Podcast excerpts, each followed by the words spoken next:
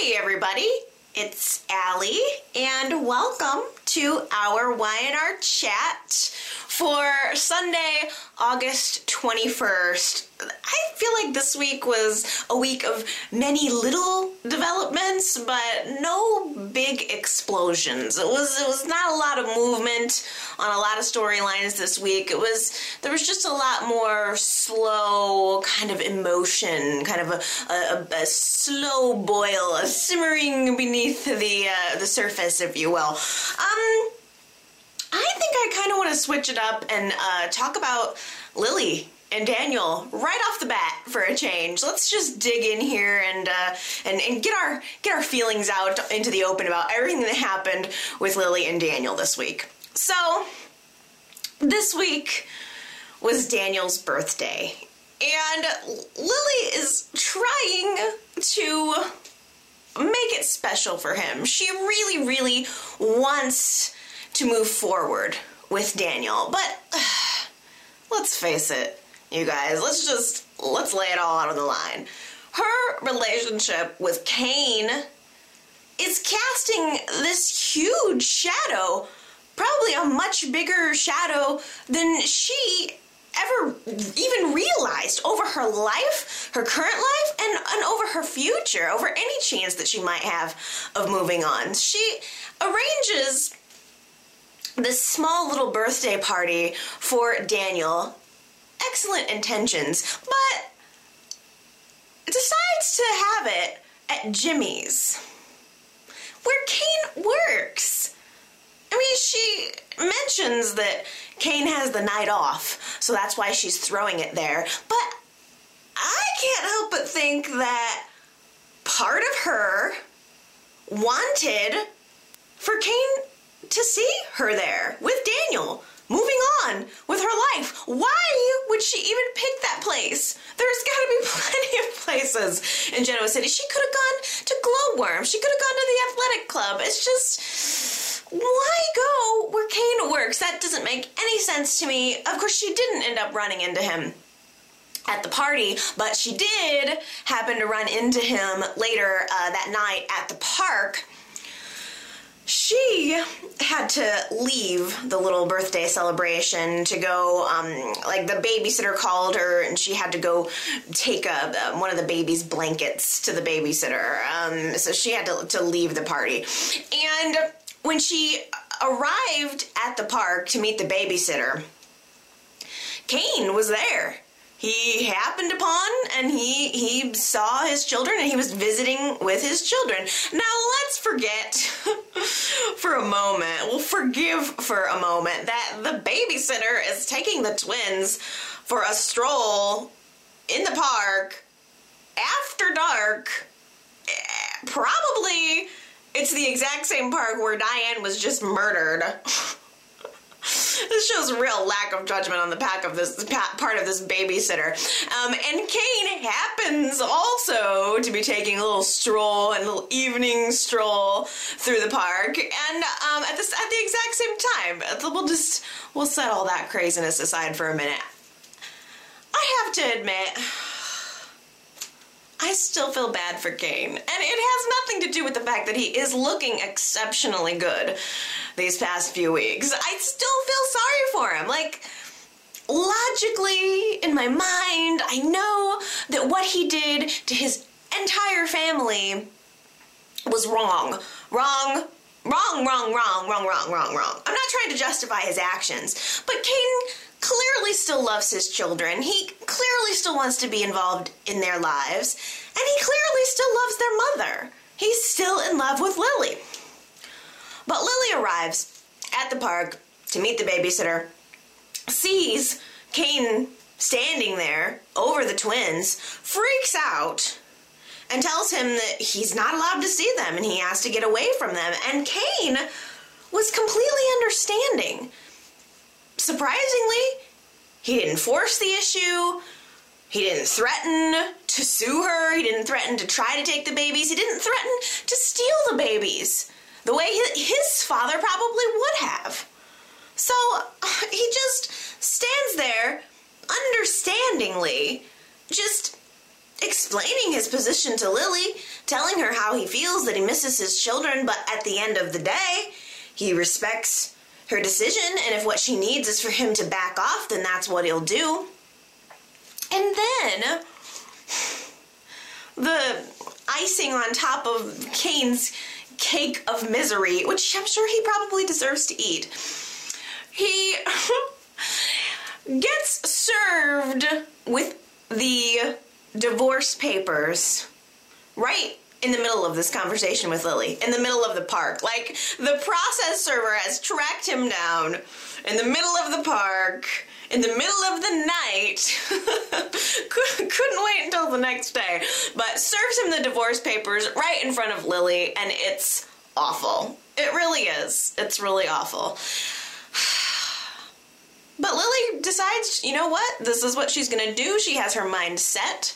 She goes back to the party, and she tries to convince herself that she's over Cain, and she's ready to move on with Daniel. That's, that's, she's got tunnel vision right now. She's not going to be deterred by Cain's sexiness or by the fact that they had this family together. She decides to invite Daniel to leave the bar and partake in part two of his birthday surprise, which will commence in a room at the Athletic Club, a private hotel room, if you know what I mean. Uh, and really, the whole thing was like, basically an invitation to help Daniel slip into his birthday suit for his birthday. Total bad idea. I, I, you know, I always want to support sex happening, but I saw this coming from a mile away. As soon as I realized that they're in the Athletic Club in a room, and it start, I mean, it was, it was, they were almost talking around the issue, but it was there. Lily was deciding that she wanted to have sex with Daniel for his birthday, and it just, I'm, I'm knowing immediately that this is a bad idea. First of all, she and Cain have booked rooms at the Athletic Club on several occasions. So, I mean, it's a, it's a bad idea. It's bound to dredge up some memories. She threw him a surprise Paris party, I think for their anniversary. It was one of the last times they had together at the Athletic Club in a hotel room, probably just down the hall, or who knows, even in the same room. Who knows? They all look the same. But I just can't help but think, I mean, if you really want to start fresh, you gotta start fresh. Aren't there any other hotels in Genoa City? Like, I mean, I know you don't want to take him back to your house. That would be awkward too, but maybe go to his house, something. I just, it was, it's, it's, it's not a fresh start if it's drenched in memories of your past relationship. But she decides to forge ahead. And even Daniel is like, are you sure about this, Lily? I want to make sure that you're comfortable with this, because I really didn't think that we were at this point. It was maybe a week ago in our time, probably a couple days ago in Y and R time, where they were just kissing. Now all of a sudden they're at the dirty, making dirty sweet love phase, which I didn't realize they were at either. But again, Lily, tunnel vision. She's forging ahead. She's made up her mind. This is what she's gonna do. And it's almost as if she thinks that she can just swap out Cain for Daniel in her mind, and everything's gonna work out. Everything is gonna be okay. And that's just not how, not how it works. It's just not how it works. But nevertheless, Lily and Daniel start to make love. And she's all kissing on his chest. And I'm not feeling it. I'm not feeling it. I, I want to feel it, but I'm not feeling it. I just, like, in another six months, maybe in another another six months, I could get into Lily and Daniel, but right now, it's just so painfully obvious that she is not ready. No matter what her lips are saying, her body, her her soul, is it's it's clearly not ready. I mean, if Cain were still dead, it still would be too soon. But she has had to process first his death and then process this whole nother layer of lies.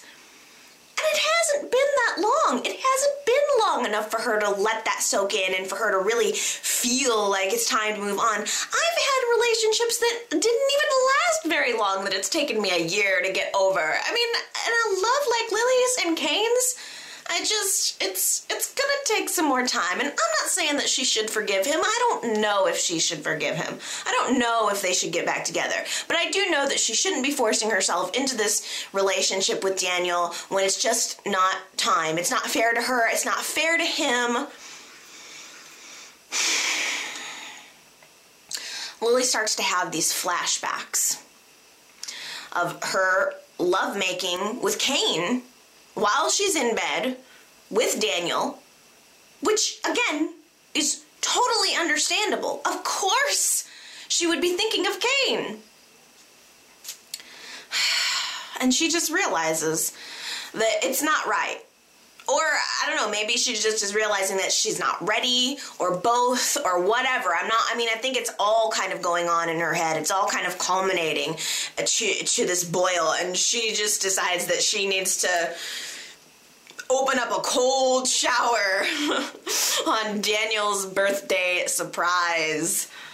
And honestly, it's, it seemed like the only one who was surprised was Lily. Colin and Genevieve. They love each other. They hate each other. They love each other. They hate each other. Which is it? Maybe they love to hate each other and hate to love each other. I don't know. It's confusing. But either way, there are clearly still feelings there. Unresolved feelings there that really need to be resolved.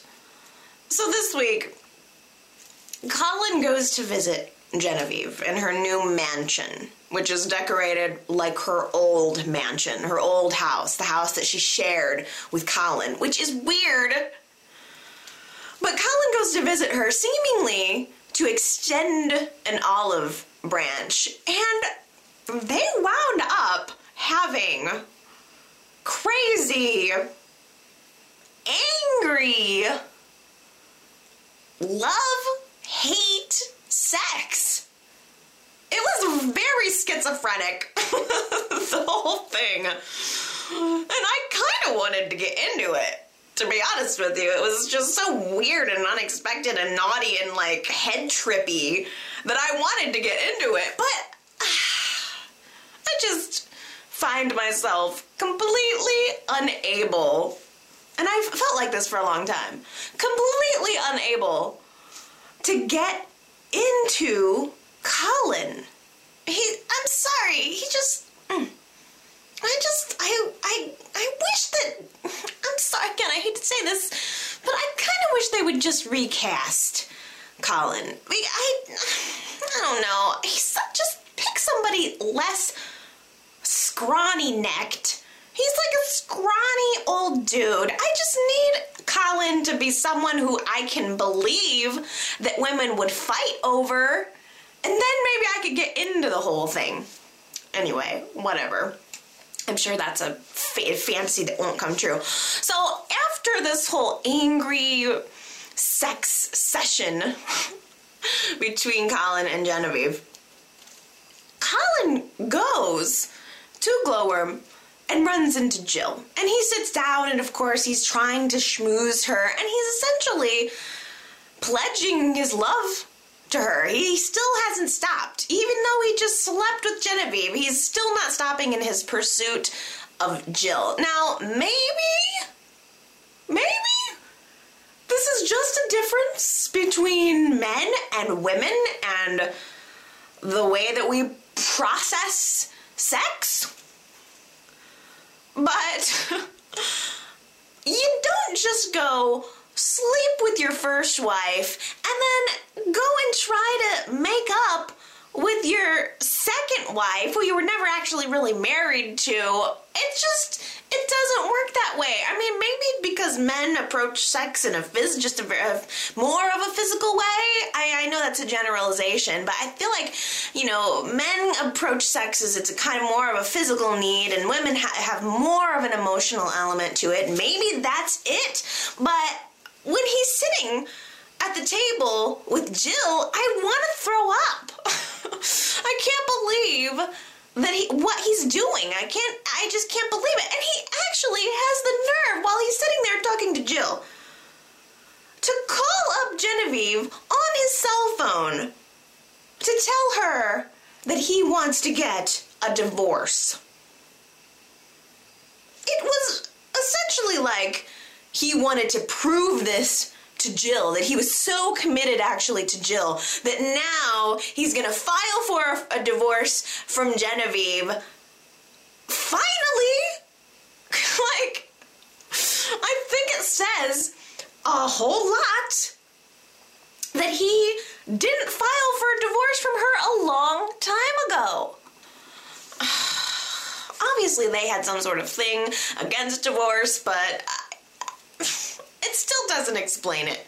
After everything, it just, there's clearly, I think that says a lot about the nature of the relationship. That he could have divorced her, she could have divorced him, and they never did. I think that says it all right there.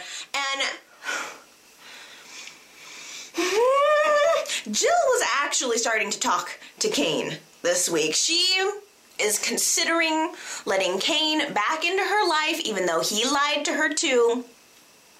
Of course, it's mostly because Chance is out who knows where on his secret mission, and Billy pretty much doesn't want to have anything to do with her, so now she's looking for her runner-up son.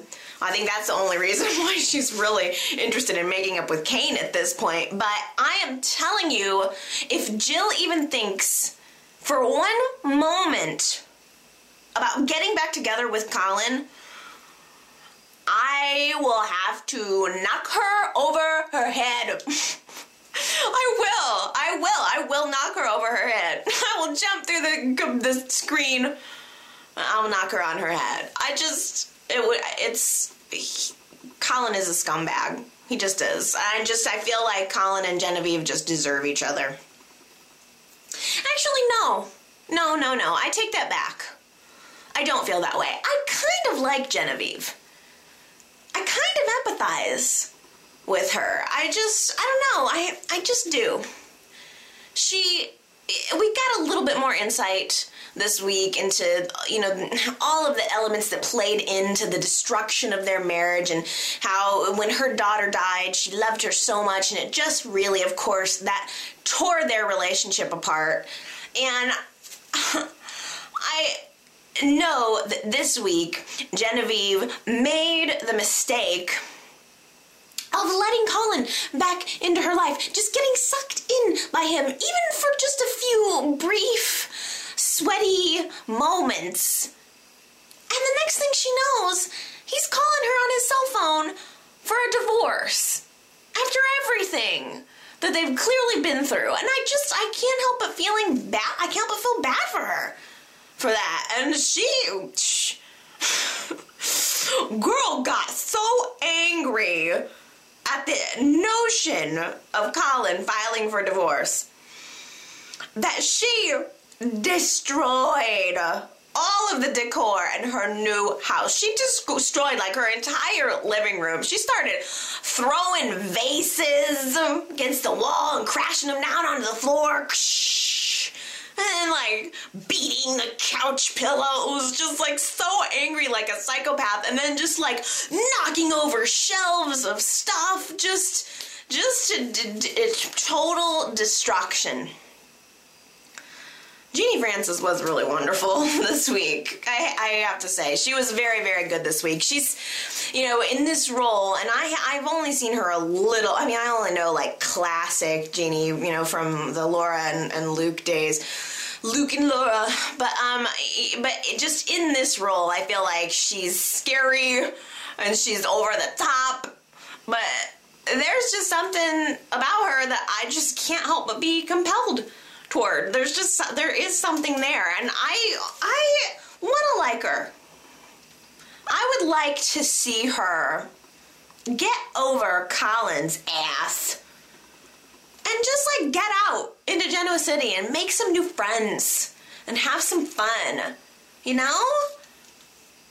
There was actually this little um, scene between Genevieve and Gloria this week. Gloria came over um, to Genevieve's house to give her the closing papers for this, you know, the new house that she's bought. And Gloria and Genevieve actually shared kind of a tender little moment together, just talking about their kids, and I just thought, you know, these two women would probably make really good friends, and I would enjoy seeing that. I mean, Gloria would have Genevieve decked out in some leopard print fur in like ten seconds flat. Hey, is anyone up for a big heaping bowl of bitch pudding?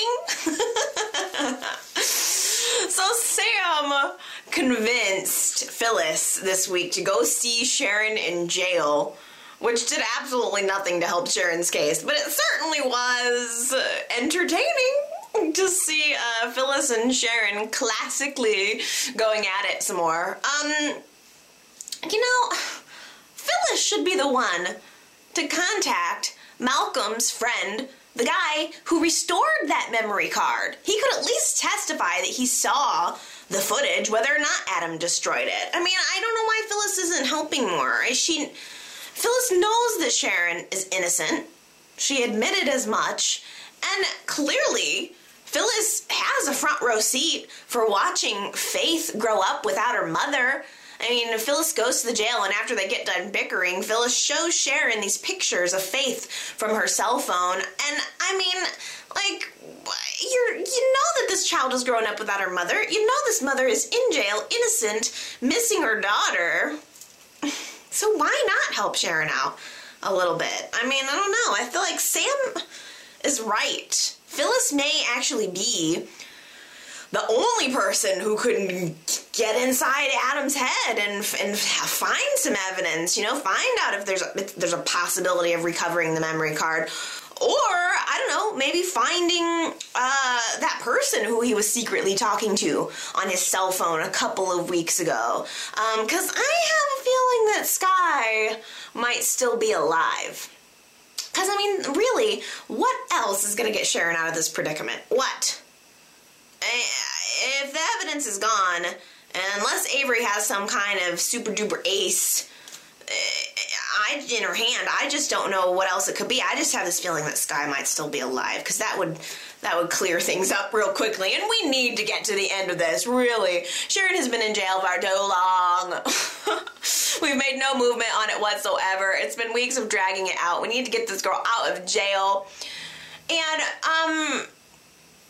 There was one, actually there was one thing that, that I thought was a pretty significant development this week, and it was kind of one of those things that made me scratch my head and go, hmm, it really threw me off. While Sam was busy busting his butt trying to get Phyllis to go see Sharon to help her, Avery was taking it easy at the coffee house, acting like it was no big rush for her to get back to Sharon. No big deal, whatever. She's got time. She's gonna relax for a while. And it was this really awkward moment that made me question her motives entirely. Did any of you guys catch that? Did you did you see that scene? Do you have an opinion on it? It felt weird to me, and I don't really know how to interpret it. So I'm I really want to know. That's got to be like the question of the week. If you answer me nothing else this week, tell me what the heck do you think was up with that thing with Avery? I I, I just I'm wondering, is is she not putting her all into Sharon's case? Or worse, is, is it possible that she's working against Sharon for some reason? I mean, that's certainly possible. I, I like, she acts all noble, like she's she's the, the champion for the little guy, But I just, I'm wondering if that's an act somehow. I can't help it. I don't want to think it because I really like her, but I'm just starting to wonder if there's more going on there. And initially I thought to myself, could she be working for Adam? Because if if she's working against er, er, against Sharon, who is one of Sharon's enemies? Who would want to see her in jail more than Adam, you know? I just was wondering, like, could she be working for him to make sure that Sharon stays in jail? But then later, Avery and Adam had, you know, this pretty convincing argument. I mean, if they're on the same side of the fence, they did a pretty good job of showing otherwise publicly at the Athletic Club. They had a pretty public argument. And when she looks at him, she seems genuinely disgusted. Like, she can't stand him. Um, Adam actually found a way to slyly imply to her this week that he did destroy the evidence, the only evidence that could get Sharon out of jail, uh, which should put a major damper on her face, or on her case, and her face, should make her really disgusted with Adam. Um, and the weird thing was, Avery went back and told Sharon, confirmed to Sharon, that Adam had destroyed the only evidence that could save her. And Sharon's actual reaction was, wow, I must have really hurt Adam to make him destroy that evidence. Like, she was thinking about him even in that moment. I mean, Adam is insisting that he's over Sharon. You know, he's, what was it he said? Um, I am no longer feeling pain. I'm only causing pain. And yet Sharon is still feeling bad for what she did to him, even learning that he did this horrible thing to her. And Avery actually had to snap her out of it. Like, woman, this guy had your freedom at his fingertips, and he just flicked it away. Like that. Like it was nothing. So, I don't know, you guys. What is Avery's deal? What is up with her? I... I I don't know, but I totally love her. I think she's beautiful, and I think she has so much potential. She kind of looks like uh, like Portia de Rossi, doesn't she? I mean, she's just absolutely stunning. Um, and I really am curious. Like, I just, I wondered, in a way, she's kind of coming off as this a little bit bumbling, a little bit wrinkly, a little bit, you know, but a little bit off kilter. But I think she's smarter than that, you know, and I, I just can't help but wonder if she's got some kind of nasty little trick up her sleeve. Poor little Kyle is still trying to process the fact that not only is his mother dead, but she was supposedly brutally bludgeoned to death, murdered. And there are at least a dozen people in town who hated her enough to do it. I can't imagine being this poor little kid having to go through all of this. And he's talking to Jack this week, asking him so sweetly, why did everyone hate my mom? So sad. I'm feeling it, you guys. This little kid wants answers, and he wants the truth, and he deserves it, and I want to help him get the truth. He went to the bridge this week, and the scene of the crime, and he dropped a few flowers down into the water for her, right where she died. It broke my heart. It did. I'm telling you, I cried buckets of tears for this kid this week. I did. I cried this week for him. I think I cried more for him than he cried for Diane. I was projecting, though. It felt good to cry.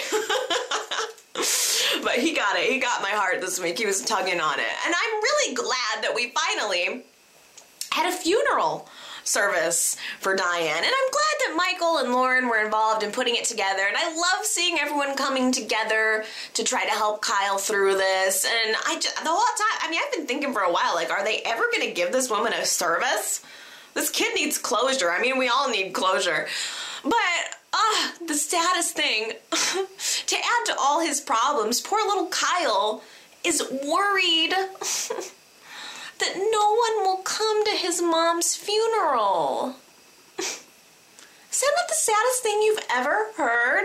I mean, can you even imagine loving your mother so much, but knowing that she, everyone else hates her, and thinking that they're just gonna have, I mean, his mother's dead and no one cares, and then it's just gonna be this empty you know, church. I just, I don't know. It was so sad, but I was actually surprised to see how many people actually turned up for the service. Um, pretty much all of the main suspects were in attendance.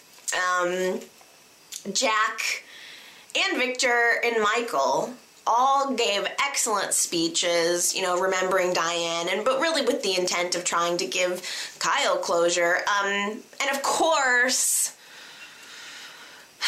Victor couldn't miss the opportunity to issue a warning to Jack that his the, the day for this custody battle is quickly arriving. And Jack, of course, vowed to not let that happen. He's not going to let Victor get his hands on his kid. And furthermore, Jack showed in no uncertain terms that he is angry with Diane, saying, "Damn you, Diane," angry with her for putting him in this position in the first place. Mm, but enough to kill her? I don't think so. I really don't think so. Um, Ronan also took the opportunity to issue a warning of his own. He pretty much knows all of the evidence, and he tells, he, he, he at the service, tells everybody to sit tight because he's got something to say. And he tells them in no uncertain terms that if they don't come forward and start filling in the blanks, that someone else is going to do it for them. I, I guess he just figures that eventually they're all going to rat each other out.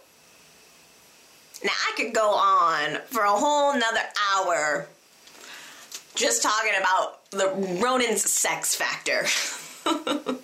You know I can. But I have to tell you guys,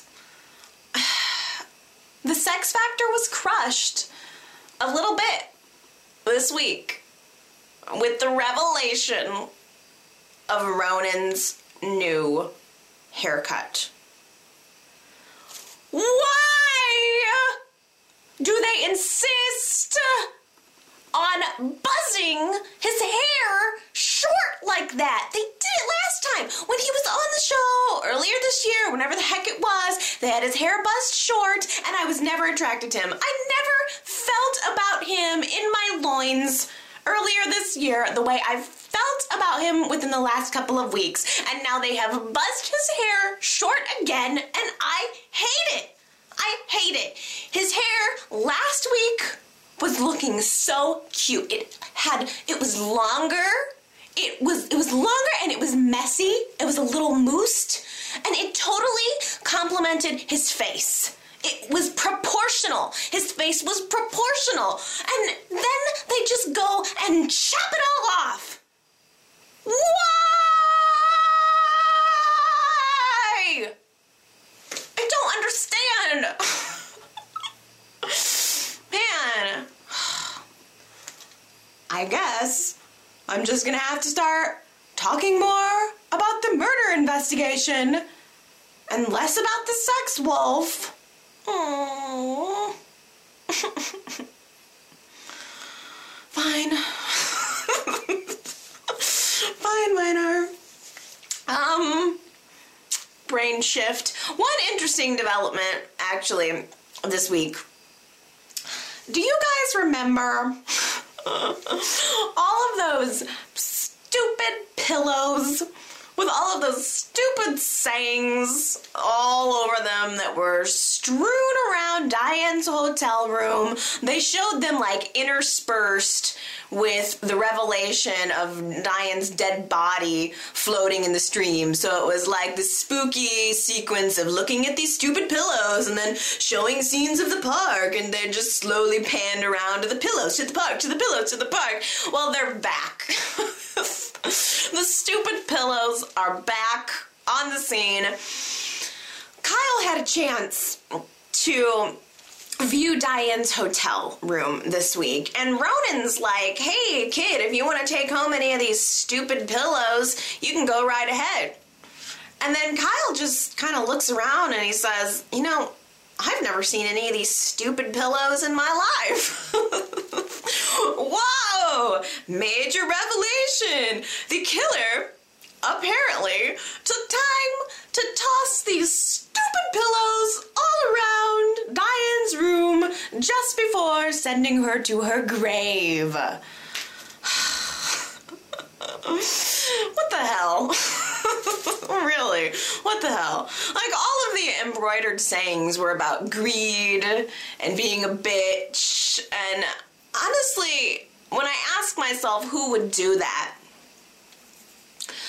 the person who has a history of breaking into hotel rooms and doing weird things like that is Phyllis. Do you guys remember um, when uh, she broke into Sharon's hotel room and started cutting up her clothes? Like, it just, that seems some, like, it seems like it has a mark of Phyllis all over it. Like, I can totally see Phyllis picking out those stupid pillows at a local craft fair. Or, probably even better yet, sitting at her computer and ordering them on Etsy. These embroidered pillows. And then tossing them around the room for Diane to find. But does that mean that the stupid pillows are necessarily connected to the murder? No, I think the stupid pillows are just a red herring. But Deacon doesn't seem to think so. Deacon saw Phyllis at the park on the night of Diane's murder. And basically, he saw everything that we saw, and only what we saw. Phyllis picking up the rock, running off into the woods to find Diane, and Phyllis insists that yes, she did that, but she never found Diane. Diane hid, and she never caught up with her, but that's not stopping Deacon from using this as an excuse for blackmail. But it's a weird type of blackmail. The strange thing is, he's not blackmailing her for money. She offered him money to go away. He's not blackmailing her for sex. Of course, I don't think she would have given it up anyway. He seems to be just blackmailing her for a few dates? Why?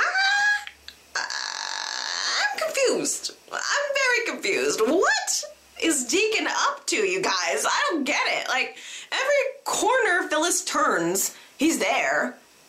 He sent her this text message, meet me at the park, and Phyllis, of course, is appalled by Deacon. She slept with him once, but she does not want to repeat that part of history. She's appalled by him, but he has this information, so she's in between a rock and a hard place. Deacon has information that will contradict her statement to the police, and she doesn't want that to get out, so she goes to meet him in the park. And I busted out laughing. I mean, I laughed hard when she shows up in the park. Deacon is sitting on a park bench holding a bouquet of flowers for her. It was so pathetic. He hands Phyllis the flowers. She takes them and throws them back in his face. I mean, this poor guy. He just can't seem to score. I just don't get it. I just don't get it. What's his angle? Is it, is this Amber all over again? Is it him trying to, you know, I mean, remember him trying to blackmail Amber into marrying him? Is it him trying to blackmail Phyllis into having affection for him? Or does he just enjoy torturing people? I, I, I don't know. I mean, that's what he seems to be doing to Abby. He's telling her that he knows all about her little videotape, but, of, you know, of course that information has leaked out to Victor, who will assuredly be confronting Deacon about that next week. Or, I don't know, is, is the Deacon Phyllis thing just a plot device to, like, keep Nick and Phyllis in limbo? Is that what it is? I mean, Phyllis is totally jealous of how much time Nick is spending with Ashley. Of course, we both know, we all know, that it's less about romance and more about covering their butts. Um, Nick has changed his cell phone number, yet he's continuing to get these harassing phone calls, like playing the recording of his argument with Diane over and over and over. And Ashley received an anonymous package this week containing a still photo from the video footage taken at the park on the night of the murder. And again, you guys, I just think it's all a red herring. I think it's all a wild goose chase. I mean, I don't know what happened to Diane, but I don't think any of these people killed her. Abby disagrees. She has discovered that Tucker has the poison sumac on his hands, and she somehow happens to know that Diane had poison sumac around her neck that was found on her body uh, after she died. Now, we all saw Tucker try to strangle Diane with his weak little girly arms just before she laughed in his face and knocked him down. But Abby sees this as irrefutable evidence that Tucker killed Diane, and she goes to Ronan to give him the scoop, to tell him her theory, which I think really only incriminated her. Uh, but Ronan goes to visit Tucker to question him, and it's so obvious that Tucker is lying. I, he says that he has carpal tunnel, and that's what's wrong with his hand. But who wears a bandage for carpal tunnel? That doesn't even make sense. And how did he get carpal tunnel when he's been in a coma for months and he's barely been back at work for a few days? He's still struggling to read and comprehend a contract that Catherine gave him proposing the liquidation of part of his company. He hasn't been typing away. He can, he can barely do anything. So Catherine is still on the hunt for Tucker's long-lost son. And Paul actually made some progress on that front this week, which is kind of exciting. Uh, the super sleuth Paul has performed an ink analysis on the letter that uh, the, the the child's mother left for Tucker, um, you know, writing him this note to tell him that he has a child, but he would never be involved in the child's life. And Paul determines that the ink used to write this letter to Tucker was only produced, or it was stopped being produced, in the eighties, and he deduces from this information and his analysis that Tucker's son has to be at least twenty years old. Wow, that was elaborate. Later at the coffee house, Paul is sitting in the back patio looking at his laptop, and he starts looking through old pictures of Tucker online and notices that there's a woman who is appearing in a lot of these photos. She's hanging out on the scene more than once, and Paul starts thinking, well, this could be the, the child's mother. Gee, I would have thought that Paul would have done that Google image search long before he had a chance to do the ink analysis on the letter. This is just so ridiculous, but I'm still really curious to know the identity of Tucker's mystery son. Clearly it has to be someone whose mother we don't know, we've never met, because if the mother was in Genoa City, she would have she would have known Tucker, and she probably would have acted all weird. So I think it's somebody whose mother we haven't met yet.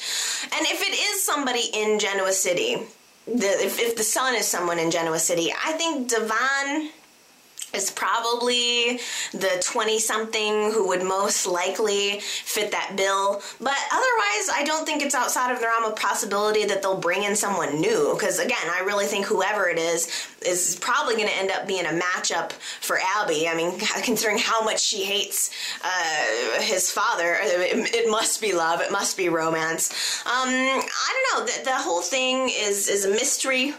Uh, and... and On some level, the whole thing still really bothers me, because I think that it's shady that Catherine is looking for Tucker's son without his knowledge. I mean, she specifically told Paul not to tell Tucker what she was up to. Uh, and I just feel like, given her track record lately, I get the feeling that finding his son is less about, you know, reuniting father and son, and more about just control. Okay, well, those are my thoughts on this week in Y and R, but I can't wait to hear what you guys have to say. So now it's time for you to feed back. You can leave me a comment, um, tell me what you're thinking, tell me what your theories are. I can't wait to get your feedback. You can go to my blog at y r chat blog dot blogspot dot com also if you want to leave a comment there, or you can even call in and leave me a voice comment. The telephone number is three oh nine, five eight eight, four five six nine. Either way, it is always a pleasure hearing from you guys. It's always a pleasure talking with you about the show, and I'm totally looking forward to coming back next week and chatting with you again. So everybody have a wonderful week. I love you so much, and I'll see you next time. Mwah! Bye!